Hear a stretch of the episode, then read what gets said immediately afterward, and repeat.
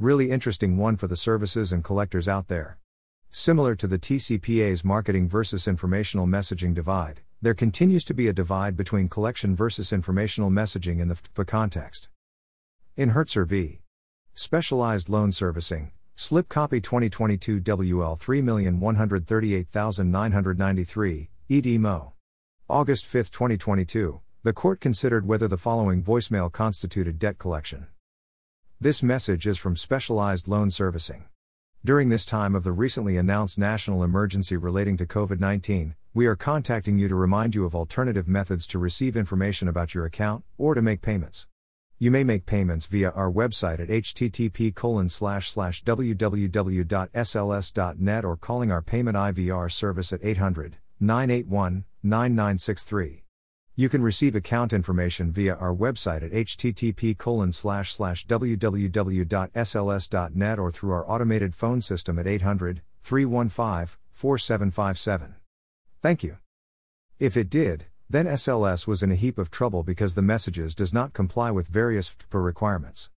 However, the court concluded the voicemail which was sent to all customers and not just those in default did not constitute debt collection. Based on the record before the court, no reasonable jury could find that an animating purpose of SLS's voicemail message was to induce payment. Nothing in SLS's informational message is specific to plaintiff's debt, in fact, there is no mention of his debt. No part of the message requests or demands payment from plaintiff.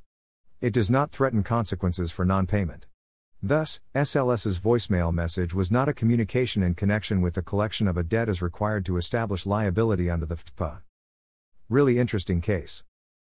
Now I note this one easily could have gone the other way. The SLS representative testified that he hoped customers would respond to this VM by making payments and that would include customers in default.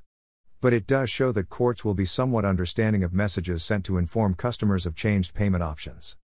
Of note for the TCPA world, the plaintiff had originally sued under the TCPA but switched his focus to the FDCPA when consent was discovered. Something to keep in mind.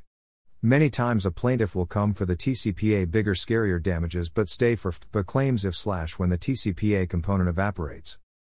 Also, remember an all customers blast using a pre-recorded call is a dangerous thing folks.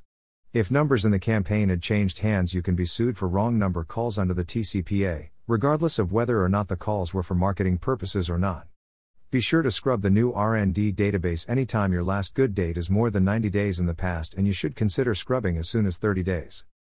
SLS was fortunate that the plaintiff in this case was not a wrong number call recipient. Case could have been much worse.